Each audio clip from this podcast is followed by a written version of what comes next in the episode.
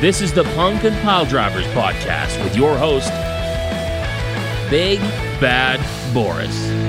Welcome to the latest edition of the Punk and Piledrivers podcast. My name is Big Bad Boris. We are here on the Love Wrestling Podcast Network, and I'm joined by somebody who today was called by Spencer Love, the general manager of Love Wrestling, Mr. Zak Ralph. Zak, you're the GM. How do you feel about that? Well, I think uh, I think he means like the content side because like I don't think I could handle the pressure of being a general manager of a uh, an actual uh, wrestling promotion, especially one with such volatile personalities as the LPW locker room. But uh, yeah, it's a it's a it's a nice position. I like working as a you know on the content side of things and keeping things in order as best as I can. This is the quote. His official job title with L with LW is general manager, essentially our second in command. yeah, yeah. I guess. Uh, I mean, I, I haven't really put that power to use as far as I can really assess at this point. But I guess that's uh, if I had a business card, that's what it would say. But hey, now you know you have that power, so you can flex it and maybe you know get rid of some rads or something. you know, I think that would really do. Uh, uh, I think between two beards would really appreciate if I did something. so tell me how you became involved. Problem. With, tell me how you became yeah. involved with uh, Love Wrestling. Well, uh, that happened uh, like a few months before Spencer launched the whole brand. So, like before, uh, you know, 2001, um, like September of the year before. Um, he reached out to me because I was working on a show called Smark and Friends, and that was like my own uh, my own little brainchild there. Um, I don't remember how Spencer and I first connected, but it was like somewhere, you know, in the periphery of that show. And, um, you know, he was really fond of the work I was doing there. He wanted to bring the show to Love Wrestling. Um, that didn't work out at the time because it was it was part of another network. Um, but I still wanted to work with him, and uh, yeah, like we came up with other programming that we could do on Love Wrestling, and uh, worked from there. And this was when 2001, you said you know like again i know there's a pandemic thrown somewhere in the in there so i'm not really sure if uh, my um, if like i'm accurate about the years. We launched 2000 yeah uh, we launched 2021 so oh, 2021 okay. Yeah yeah so what did i say? I i i heard 2001 and i was like wow that's a long time. No no no that uh, certainly predates my uh, impact on the content sphere of things. Um, indeed, uh, 2021 is when Love Wrestling launched. So Spencer and I must have chatted in 2020. Uh, so uh, you're based out of Montreal, correct? Indeed, yeah. And there was recently WWE yeah. pay per view in Montreal, and Spencer went down there, and you guys got uh, a bunch of content. Was that the first time you guys have met face to face? No, I came down for uh, the the uh, not the first official LPW show. The when it was Love Wrestling working alongside Force Pro Wrestling, and I changed the game. Oh, okay. Um, I came out for that one. Uh, so that yeah, that's when we uh, that's when I first met Spencer. Okay, because I was at that show as a fan. I was not uh, uh, brought in to do the work quite yet. so tell me where your love of, of pro wrestling kind of began. Oh, dude, I you know I rack my brain about this. I can't really like put a point on it when it started exactly.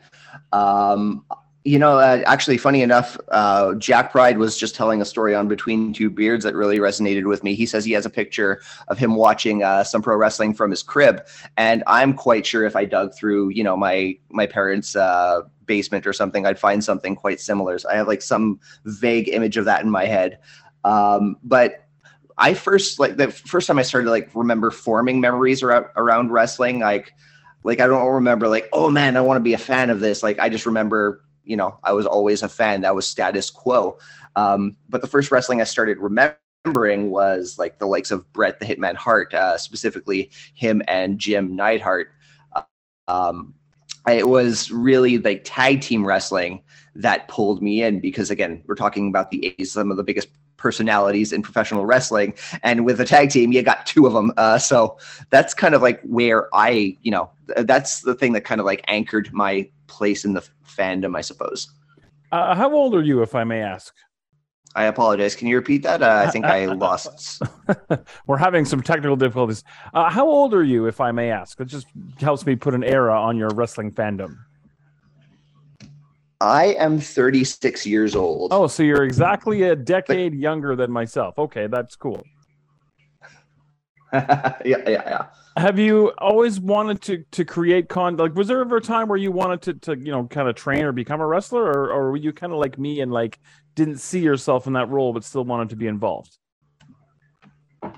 Yeah, you know, like I, I always like thought about it, you know, like I thought always thought it would be a fun idea, but like I never really um yeah I, I wonder what would have happened if I just considered looking up a wrestling school back in like, you know, my uh, late high school slash early college years. But um, you know, I went I went to like theater school and things like that after all. So um sometimes I like look back. I'm like, oh, you know what? I wish I had tried that back then. And you know, I wish I had given it a go. You know, once just to see what it was like. Uh, but then I watched something like Speedball Mike Bailey getting his finger bent backwards, and I say to myself, you know what? I'm my life choices. I, I'm pretty happy on the side of the microphone that I'm on, to be perfectly honest. So when Yeah, you- and again, you thrive in that role, sir. You're one of my favorite commentators to listen to in the pro wrestling scene. oh, thank you so much. I appreciate that. Uh, so tell me when you decided to start to get into like the podcast game. Um, so that started, um, I forget what year exactly. Um, essentially, I mentioned like I did theater training and I did like uh, that like kind of took me a few different places. Uh, you know, nowhere lucrative until I found a show called uh, LARPs, which is a web series done by a very talented group called Bean Duck out here in Montreal. Sorry, I'm like catching my breath, like running across the room trying to get back in a timely manner. Um, and I did the costume design uh, for that show. It was about like really? you know people Okay. who were just involved. Yeah, yeah. Uh, it was like uh, you know just a show about people who were involved in live action role play. So I got to do like you know contemporary clothing, which was great. But I also got to design like some LARP gear, you know, some like Nordic style armor, and uh, we moved on to like a steampunk episode and things like that. I had a lot of fun. Um, but then uh, like that was when I thought like I was gonna have my best chance at like doing that, and, like uh, thrive, like being able to uh, to make a bit of a living in that world. Mhm. Um, I was able to like I, I even won like uh, the Indie Series Awards, which is like out of Los Angeles, uh, like best costume design for an independent web series. Um, Really? Pardon me. Yeah, yeah, and uh, you know, unfortunately, uh, that didn't quite work out for me afterwards. I thought like, it, like if I can't, uh, like this is my best shot at turning something into momentum and getting that going. And um, you know, I tried. Unfortunately, it didn't work out for me, and uh, I made peace with that. That's totally cool. Um, but then, like you know, I I, was uh, I was working like mostly social media, so I was working from home, and I really needed like a creative outlet. You know, like I needed to do something. Uh, you know, like I wanted to do some uh, do more art- artistic or you know express myself creatively. Mhm. Um, I didn't think I was going to be able to do that in theater anymore because, like, you know, that's a very uh, intensive schedule, and like, you're not just my schedules, the director's schedule, the actor's schedule, like balancing all these plates. So I knew if I if I was going to do something creative, I would have to do it on my own time and like not worry about anyone else's schedule. Um, so fortunately, my friend uh, Tina, she was the, the producer for Smark and Friends during uh, its entire the entirety of its run. Um, she launched a little network uh, with her friends called Two Finger Guns Club, which was you know just like miscellaneous podcasts, various interests. Like um, one of my favorite shows that they did was called Boldly Boinking, which was about Star Trek and sex. Uh, great show, so funny I would listen to um, that. it was so good, dude. It was so good. Uh, again, like just really exploring the whole, you know, uh, nature of relationships on in the Star Trek universe, and they had, had some really great stuff. Uh, but you know, all that to say, I pitched the idea of Smark and Friends to her, and uh, you know, they were they were shopping content, and they were happy to take me on. I think uh, LARPing and pro wrestling, I don't think are quite as far apart as people may think they are. I think that's really interesting. Yeah, that's a really good point. I mean, like I I, I saw recently uh, Riley Shepard, uh, independent ro- pro wrestler out of the U.S. scene, and like you know she's rocking full LARP gear, man. Like uh, like legit, I recognized some of those pieces on her entrance gear. It was great. Have you ever thought about branching out into making wrestling gear? Because uh, there is always people in search of people who make good quality gear. Is that something you've tried ever? Because I think there's definitely a market for that. You know what? I really haven't. Um, I don't know because again, like uh, yes, there is a bit of an overlap. I think if anything, I could certainly help someone with like a like an entrance gear, like cool jacket or things like that. But to make sure that the talent can move properly, uh, make sure that I'm you like like I don't know I don't know how to work with spandex. I've never done it before. Um, like you know, I would want to make sure whatever uh, uh, wrestlers are using the gear that I'm using, I want to make sure that it's not going to um, uh, inhibit their performance in any way. So like yeah, like it'd be cool to maybe do entrance gear, but like I wouldn't go beyond that. Uh, like I wouldn't want to jeopardize anything. And I will say, like, I haven't picked up a sewing machine. I haven't. I've barely picked up a sketchbook in uh, a better part of a couple of years now. I like. I'm not saying no. I'm not saying that door is closed, but I, I would need to uh, dip the toe in the water before I like really dive in. And that stuff that uh, that the guys and girls wear, that's got to be built to last for sure. Oh yeah, yeah, absolutely. You know, you don't want something that's gonna like you, know have two or three matches and then it's then it's done. No i i, I recognize that th- that's a total investment um, on the performer's uh, part. So to give them something that's like shoddy and gonna break apart in a couple years uh, a couple matches no that's no good. So you did a podcast called the smark and friends podcast. The tagline was the wrestling podcast not just for wrestling fans. Tell me a bit about that and explain that tagline. Yeah so like again i had all these connections in the montreal art scene uh, like not just theater like you know punk bands and and things uh, you know people you know other artists as well. Um, and i would invite them uh, this is how the show started. It, it evolved past that but i would invite th- them who haven't watched wrestling in the past or at least not part of the fandom like i was and uh, get them to talk about their projects and things like that, you know, whatever they were up to at the time. And then I'd try to find a wrestling like ta- uh, a match that kind of ties into what they do. Like, for example, the punk band I mentioned, Montreal band, uh, formerly known as Sprankton. Um, I just wanted to show some them some fun hardcore wrestling, and I chose the uh, WrestleMania 2000 hardcore match battle, hardcore title battle royal, whatever that was. Oh, okay. Um, and I, yeah, and I would uh, and I would watch that along with them, and we'd have a laugh um, at the you know the inherent silliness of uh, of the pro wrestling industry. Did you create any wrestling fans? Um, I don't think so. Um, I like. I think uh, a lot of people like appreciated what they saw. Like I never had anyone. Oh, sorry. Uh, I never had anyone like down talk what we were watching. Like they were there for a good time as well, and they uh, they enjoyed what they watched. But uh, as far as I know, nobody really followed up on it. I I had a return guest at one point. Uh, actually, this, this one was really cool. Uh, Patricia Summersett. She uh, is the voice actor for Princess Zelda in the current Legend of Zelda uh, Tears of the Kingdom game. Okay. Yeah, and like uh, I spoke to her closer to the release of the first game, uh, Breath of the Wild, and then I had her on again when another game came out. And yeah, I was like, "So, have you watched any wrestling since since you came? You were on the show the first time?" No, absolutely not. But fair enough. It's not necessarily for everyone. So tell me about some of the cool people you had on there because I've been told that you had some cool guests and you guys had a lot of fun doing watch alongs and stuff like that. Well, in my opinion, Patricia Summersett's like the coolest one amongst them because again, I'm a big Zelda fan, um, and when I learned that she was a Montreal actor, like I knew I absolutely had to reach out, and I had like people in my network who knew her, so I reached out there. Um, uh, other people. Um, uh, that was probably the biggest name when we were still doing just exclusively watch alongs. Um, other people, you know, people from the Montreal scene, such as uh, the Beanduck crew, who I did LARPs with, um, and you know, they moved on to other projects as well. Um, ooh, geez, who else? Uh, it's been a it's been a while since I since I did that. It, you know, a couple of comedians. Um, feel like I had Walter Ling, but that might have been later on. Uh, but I don't know. I'm I'm losing track. I'm digressing. Um, but yeah, the the only uh, one that I think people might have heard of is going to be Patricia Patricia Summersett.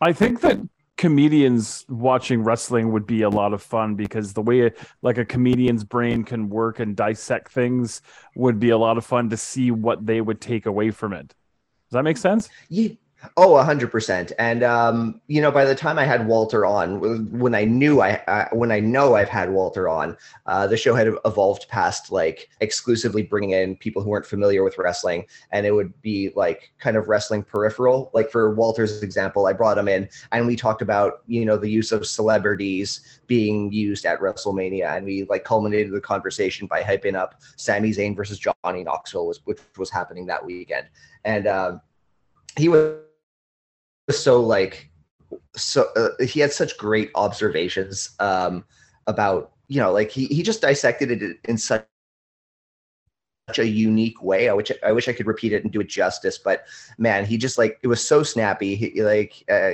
he just made these connections that i never really thought of you know? And sometimes those guys just have such a quick wit it's impressive.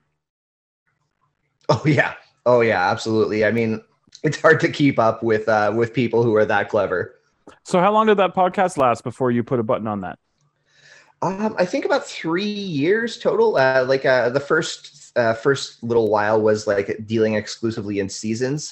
I did um, I want to say three seasons of six episodes, and okay. uh, then when yeah, and then when the uh, the pandemic hap- started, um, I was going weekly because I needed something. I needed to do something and like really you know create. And i needed some sort of lifeline to keep uh, pardon me keep me busy. And smark and friends it, like was the perfect uh, avenue for that. And, and it was around then that the show evolved. Like i realized like i wasn't going to be able to just exclusively do these watch alongs with people not familiar with wrestling. I would so i like evolved it to um, reviewing movies that were wrestling peripheral like chief among them ready to rumble comes to mind. And um, oh pardon me also speaking to wrestlers who um, have outside uh, outside projects. Um, like the uh, in in that regard, the person who comes to mind most is Andy Belanger, uh, Bob Animal Anger, as he's known in the ring. He got into pro wrestling so he could write his comic Mother Trucker as well as it possibly could because it's very wrestling centric as okay. well. And yeah, yeah, you kind of remind me of me in a little bit in that you have a very creative mind and you and and and if you're not doing something creative then you feel like you're kind of stagnating a bit. I've been like that. I I I I dabbled and played in bands years ago, and and then you know with the wrestling and stuff, I, I, have that creative part of the brain that I need to to to put something on a tape or a paper or a computer, or just create, make something, you know. Absolutely. Were you uh like were you creating were you doing something to pass the time during like lockdowns and uh all that heavy shit that we all went through?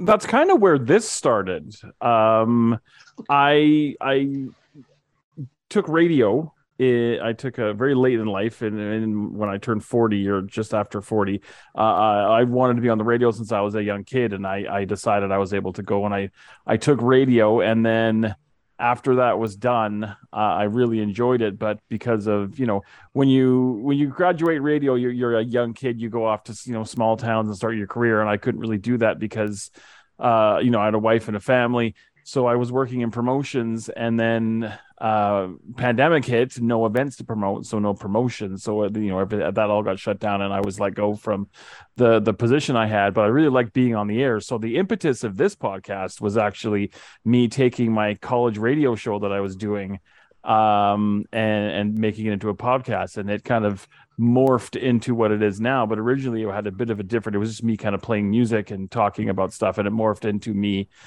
talking with my wrestling friends and keeping that music part into it and having them pick songs and i'm having a lot of fun doing it. But yeah that's kind of where the where the podcast came from was from the uh from the pandemic. And before the pandemic i was very very busy with pwa as well. That's a that's a great premise for the podcast man and a great origin story for it all. Yeah it just kind of happened organically. And speaking of music this is a music podcast. We're going to go to your first track. And you picked a band for your first track that is interesting to me because I always thought they were kind of like not really a punk rock band, but I listened to uh, to the punk rock channel on Satellite Radio a lot, Sirius XM uh, Faction Punk, and they played Jimmy Eat World a lot, and I never really considered them a punk rock band. Uh, but they've got a couple of songs I like. I, I wouldn't go out of my way to listen to them, but when some of them come on, I quite like them. So the first track you picked uh, is a track called Futures by Jimmy Eat World. Tell me a bit about the song and why you picked it.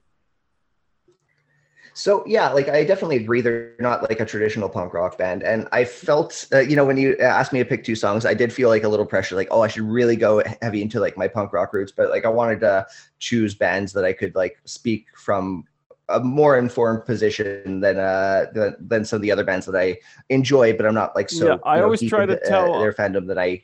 I always try to tell people any artist, any genre, just because it's called punk and piledrivers and that's kind of the music I listen to the most, they're welcome to pick anything. I've had country music on here and hip hop and all kinds of stuff. Yeah, yeah, absolutely, absolutely. Uh, I- just listened to the MRB episode, and like I know he brought it. He mentioned up uh, Linkin Park, uh, "One More Light," beautiful song. Um, but all that to say, uh, yeah. So Jimmy Eat World, uh, they're certainly a very pop punk band. Uh, at least like originally, they've kind of like more moved on to more rock and whatnot. Um, I firmly believe that this band is like one of the most underappreciated mainstream acts uh, going today. Um, certainly, like they're known for their very poppy songs. Everyone knows the middle. Everyone knows sweetness. Uh, Sweetness of, is a like, their great song, cuts, though. man. When Oh, Sweetness comes song. on in my car, I, I belt that sucker out. I'll tell you that. I think everyone belts sweetness. Absolutely. And just the way they double the vocals in Um, that song, the first so, time I heard yeah, it, I was Futures, like, that's uh, really cool. it's so impressive, man. It's so impressive what they do. Um, so uh, this is off of the album that's also named Futures, one of my favorite albums albums of all time, maybe number one. But uh, I was like, aside from like hearing a couple songs on the radio, I was first introduced to them in a live setting. Um, I started, y- yeah, like I uh, uh, they were opening for Green Day uh, back in like 2004, 2005 or so, and uh, for that Green Day tour, that was the American Idiot tour. That was when I was finally living on my own and I wasn't really worried about my parents, uh, you know, uh, juggling their schedule, respecting their boundaries and whatnot. Um, I I went to a lot of Green Day concerts uh, for those two years. A lot of Green Day concerts, like in the Ontario, Quebec uh, area, and there was a revolving door of opening acts. Uh, you know, there was My Chemical Romance, I think Newfound Glory at one point, and Jimmy World was opening at Park Jean Drapeau. Again, not so familiar with them. It was the first time I like really fell in love with a band, uh, primarily out of that first live experience. You know, like uh, I heard their song "Work" for the first time, and it was the first time like uh, I had heard it live at, at, at, at all, and it like stuck with me. Like you know, like I didn't have to focus to listen to the lyrics or anything like that. So anyway, with Futures, they they've uh, been doing this since that tour. They start uh, pretty much every concert they they do with this song. I tried to find a live link to send to you because I wanted to like ha- capture that, but like there's not a really good live recording of it, unfortunately. Uh, but you know, you're gonna hear it. It's so so hard and heavy right in the beginning, but when they play it live, they come out like you know they play kind of like the bridge at first, and it's like this beautiful ephemeral uh, sound, and you know he's singing kind of some chorus lines of it before jumping into the heavy rock of the song. So, Futures, great song, better album, and that's why that's one of my picks today. All right, so this is Futures. This is Jimmy Eat World on the Punk and Piledrivers podcast. I always believed in futures. I hope for better in November. Right, same blues, same rocking numbers. It could be a cold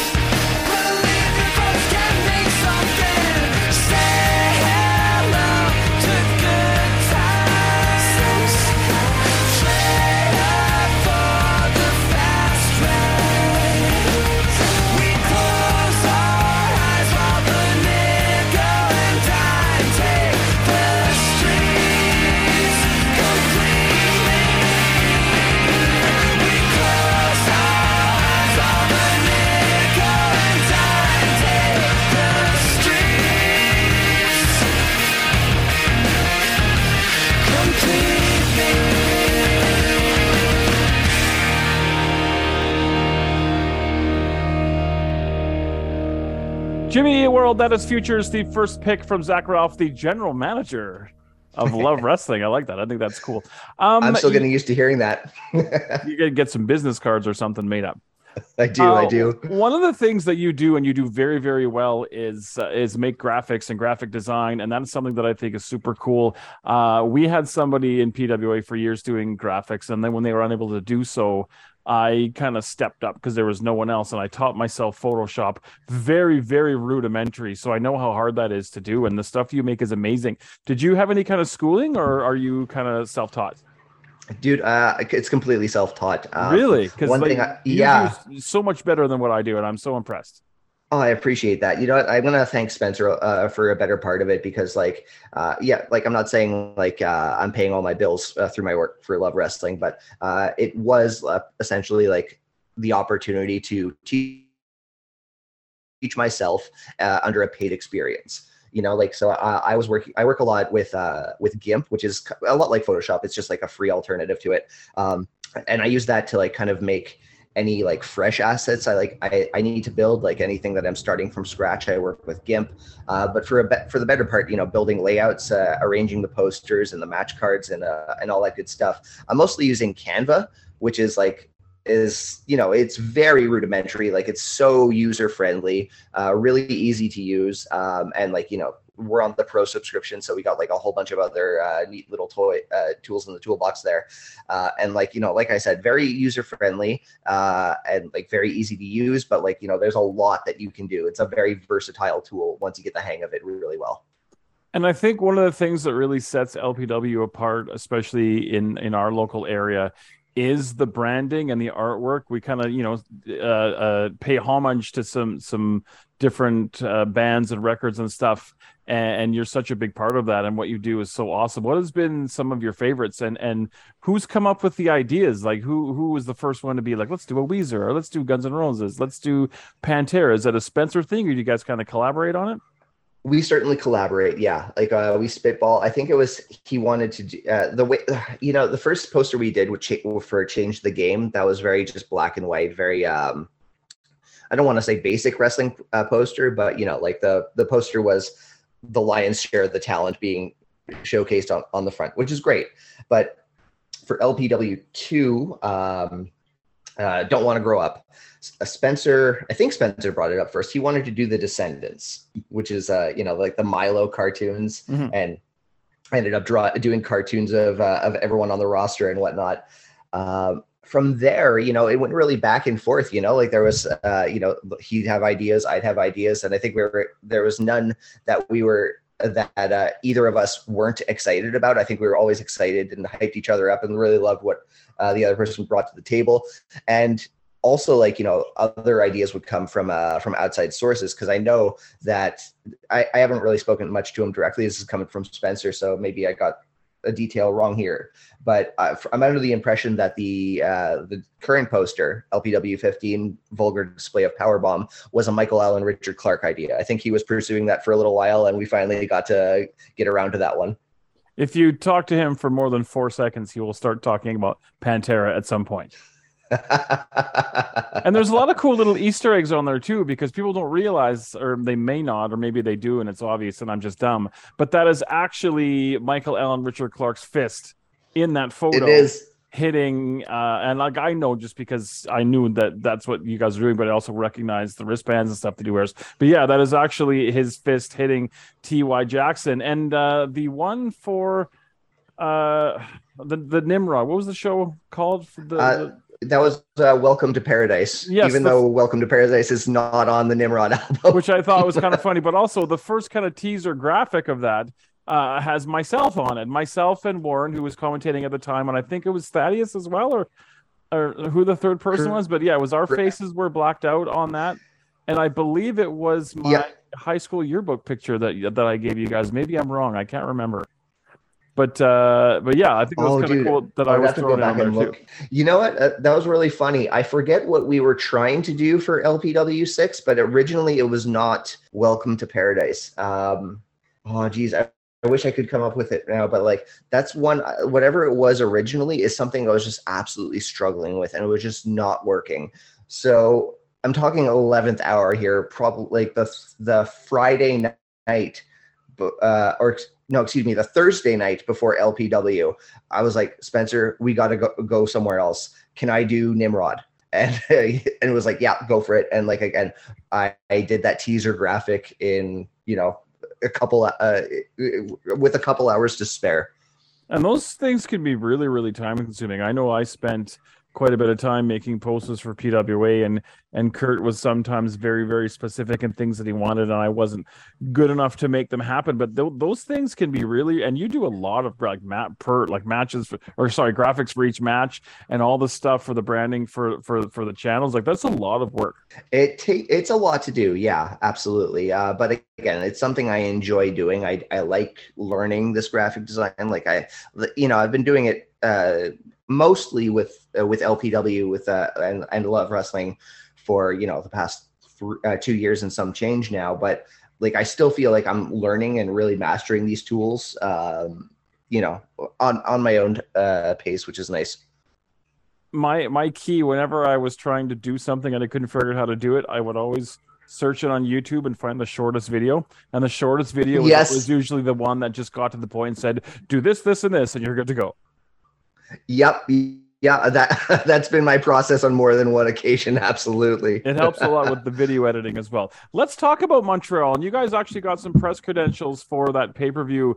Uh, how exciting was that? And was and were you guys nervous to, to be in there with all the all the, the press and to get a chance to talk to those guys? Because you guys really knocked it out of the park. And I think the talent. Uh, if I don't want to speak for the talent, but it seemed like they were pretty at ease and enjoyed talking to you guys. Yeah, yeah. I certainly have a had uh, some nerves about me like going into the experience because like again, um, I've I've done live interviews like on the original days of Smark and Friends, like because we were recording out of uh, t- the radio station that Tina had worked at.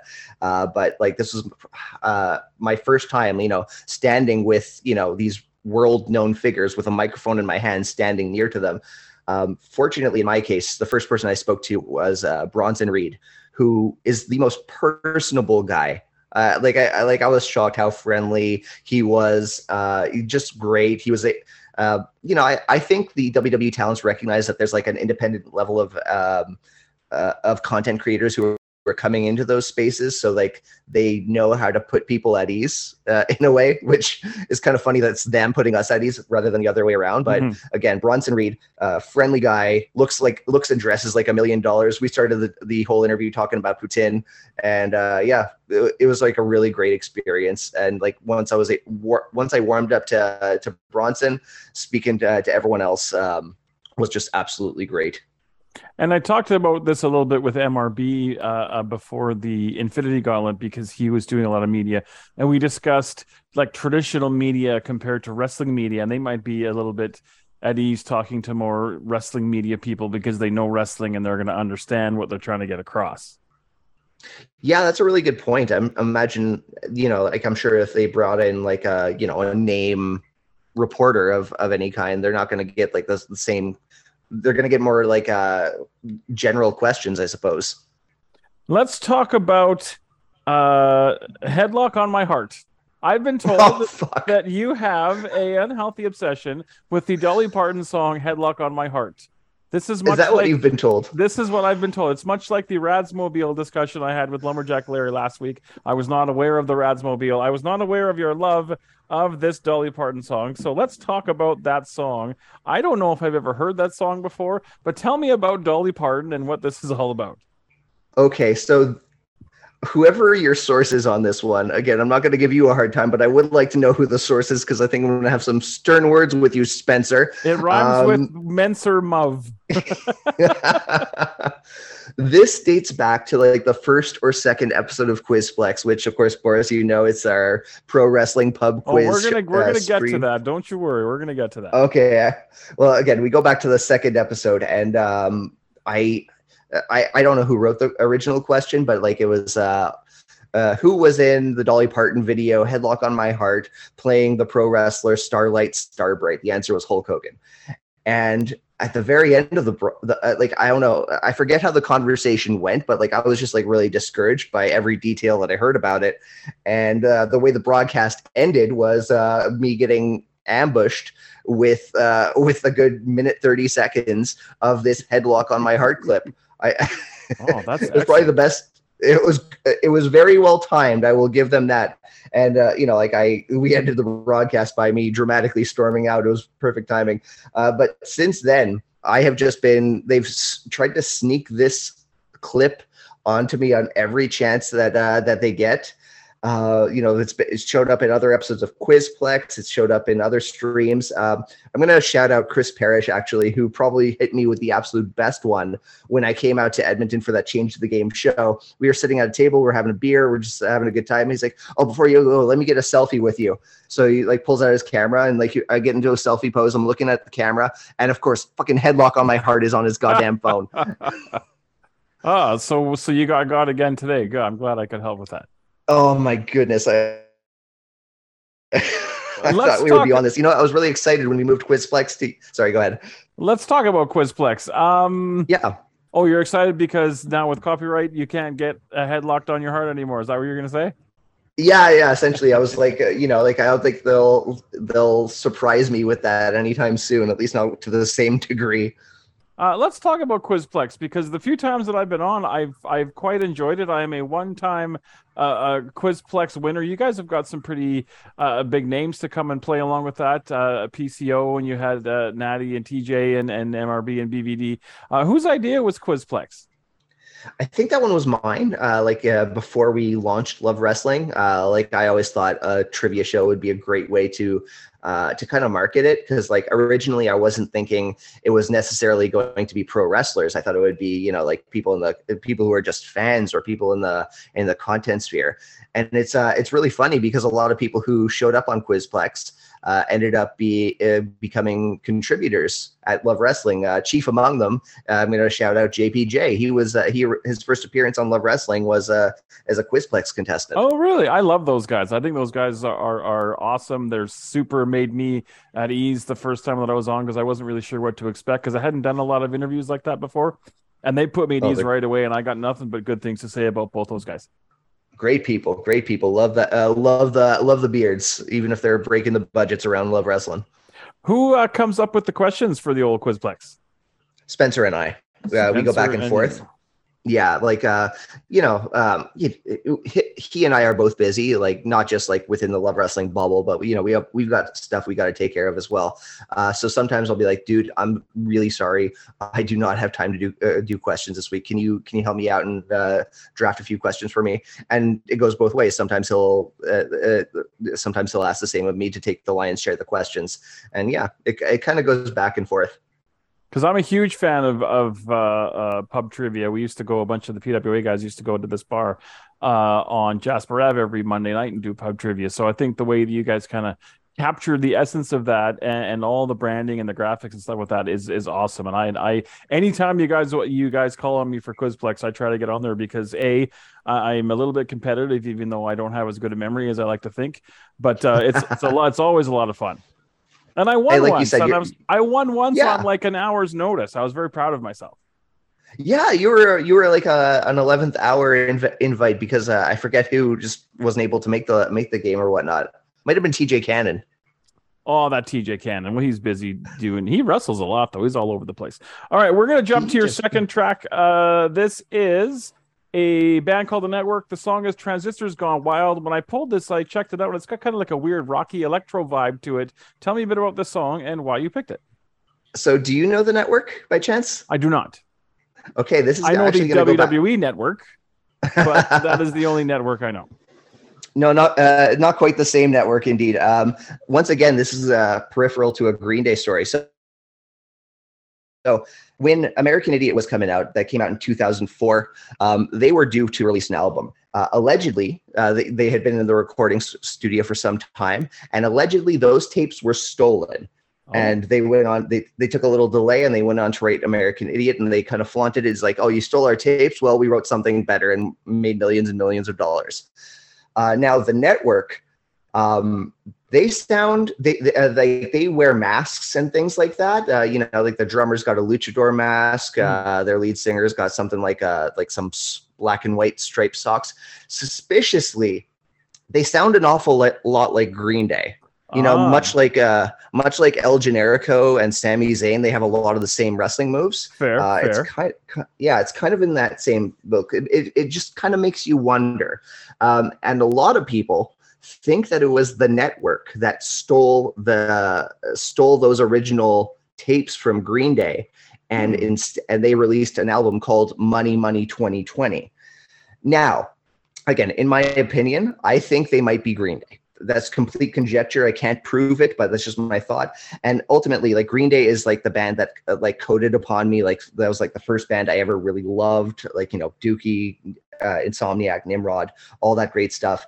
Uh, but you know, later on, I find the stuff that Green Day produces outside of Green Day is like so much better. That includes like Pinhead Gunpowder, um, Foxboro Hot Tubs. Uh, right now, Billie Joe uh, Joe has got a new album with his son. I believe they're called The Lookouts. I've heard a couple songs. Haven't d- taken a deep dive yet, but it's great. Now, if the network is Green Day, like I suspect, uh, so I loop them into this uh, this same group of projects. And again, this is such a great vibe. It's got a great energy. It's kind of like it's like Suedo new wave punk, for lack of a better term. But yes, Transistors Gone Wild, great tune right now. All right, so this is the second pick of Zak Ralph. This is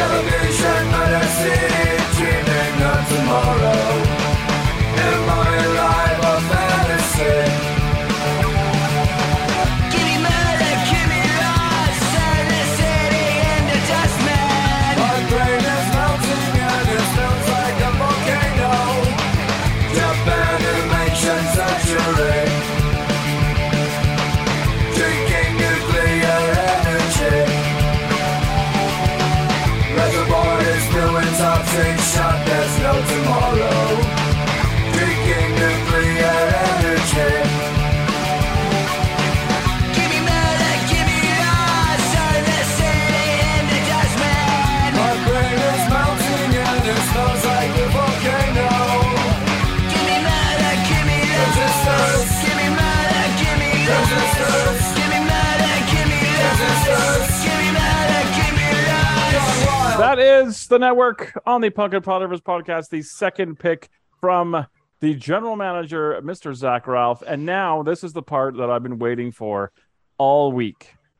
Because now, Zak Ralph, Mr. Oh, no. Quizplex host, it's time for me to turn the tables on you.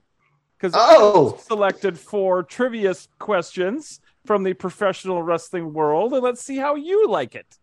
I love it, Boris. Let's do this. I'm right. hyped. I, I, I, it's hard to find trivia questions actually that either aren't really, really easy or really hard or weird. Yeah, you know what? I've been accused of making these uh, Quizplex difficult, uh, and I think I think you're you're seeing why it's so the the questions end up a little uh, heavier on the uh, the hard side. So I don't know if these are good questions. I just think these are interesting questions. So here we go. Uh, question number one of four. If you can do 50%, I'll be impressed. What was the Okay. first match in WrestleMania history? The first match of WrestleMania 1.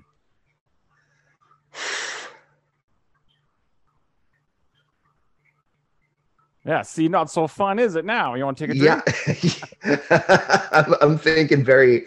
Uh, okay, uh, I'm gonna say one person who I think might be in it, and if they're not, then obviously I'm gonna get the rest of the question wrong. But oh shit, uh, what's his real name? Because he wasn't using that name. But IRS was uh, Irwin I- Arsheister. no, okay, I'll, give okay. you, I'll give you another stab at it, though.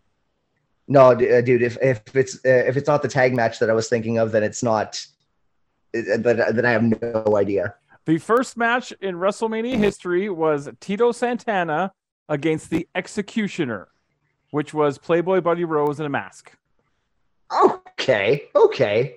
All right. Tito Are you- Santana and the Executioner. All yeah, right. okay. I would. Uh, yeah, not in a million years, friend. It's like four minutes and change. Okay. Uh, uh, you're 0 for 1. This is exactly Yep. as fun as I thought it was going to be. I'm having a great time here. Uh, from the year 1999 until it closed down in early 2001. How many WCW world title reigns were there of one day or less? Oh, Do you understand what I'm saying?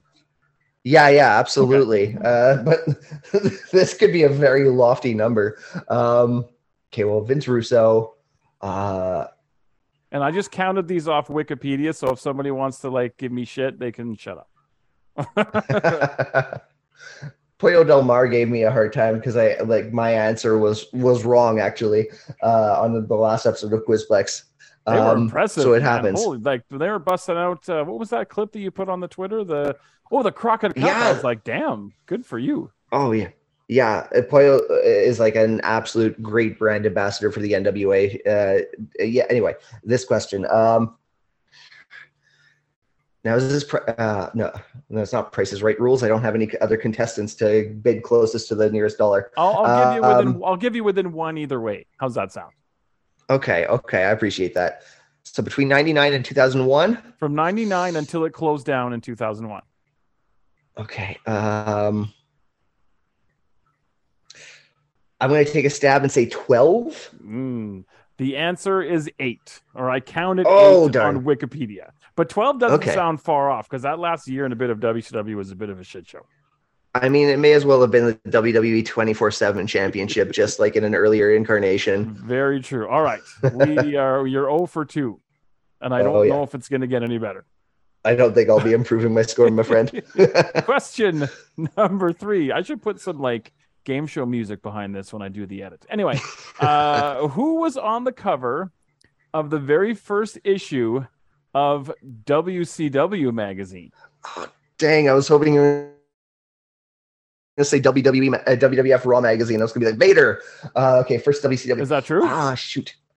Yeah, it was because it was a Quizplex question. Oh, nice. Uh, but WCW magazine. Oh, and man. whoever you're thinking of, it's not. Okay, good. If, if that if that helps, you gotta you gotta think on the. Mar- I don't know what year this was, so I can't help you with that. But Okay. uh, yeah, it's you gotta think on the margins a little bit.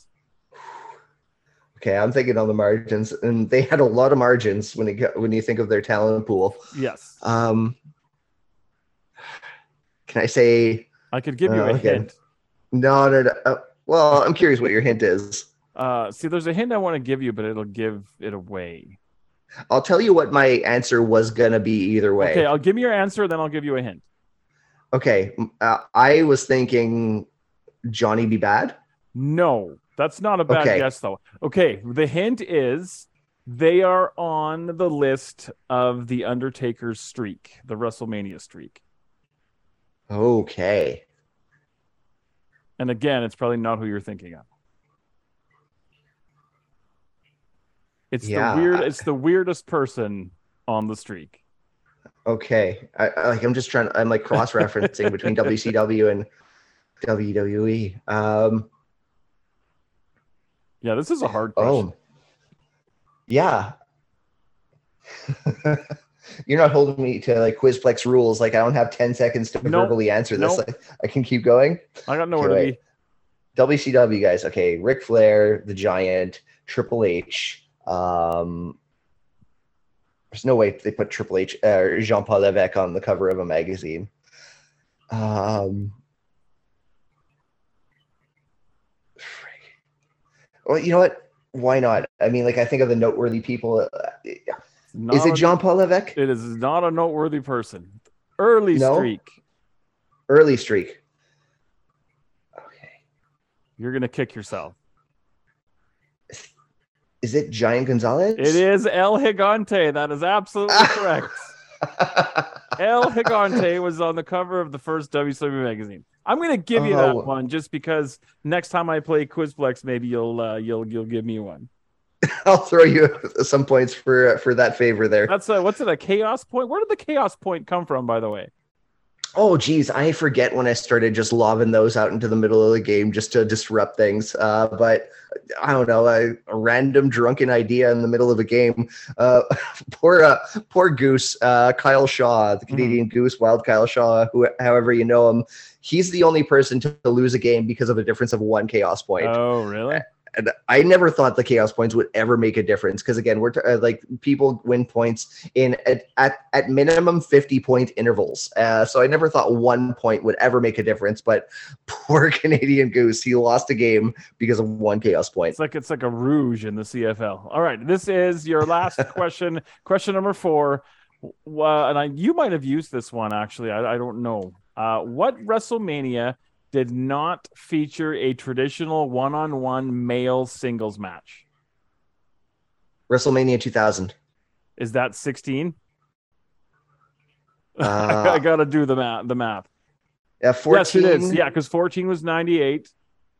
15 was 99, so that would be 16. So you're correct. So you got 50, you Yes. batted 500. That's not bad, man. That's not bad. That's not bad at all. I, I I think I overperformed. That was fun. I should have gave you more questions. All right. Anyway, Oh, as dude, soon those, as you were those were as- great. as soon as you were going to be on, I was like, yeah, I'm going to bust this guy's balls and pick some trivia questions.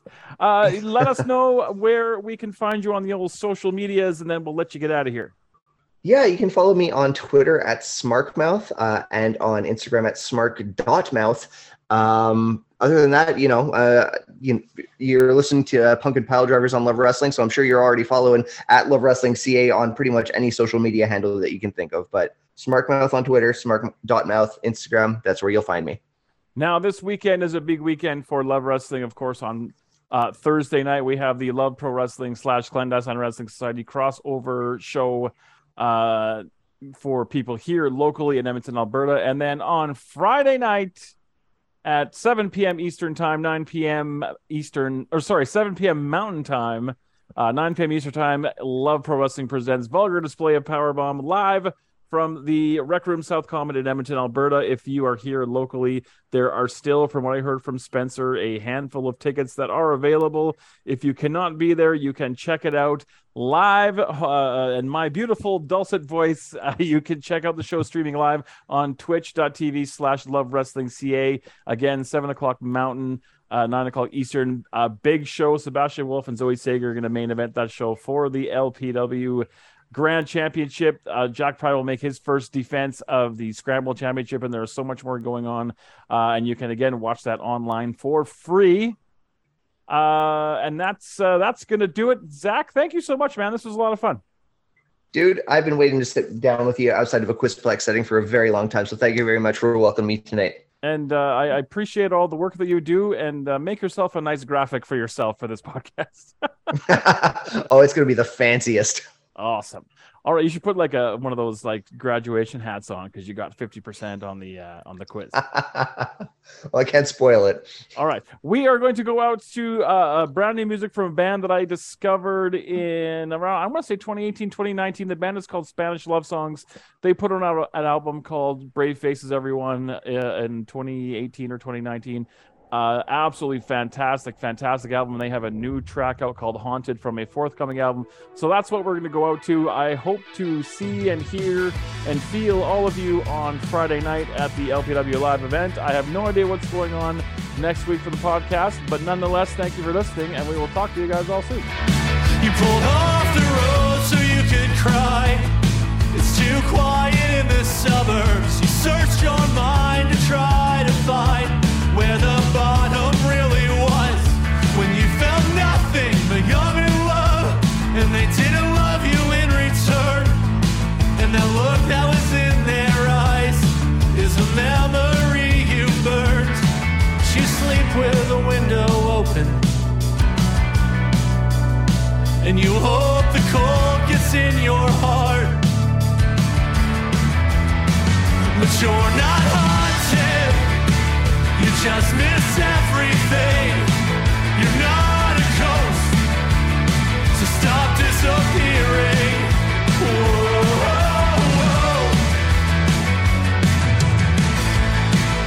Whoa.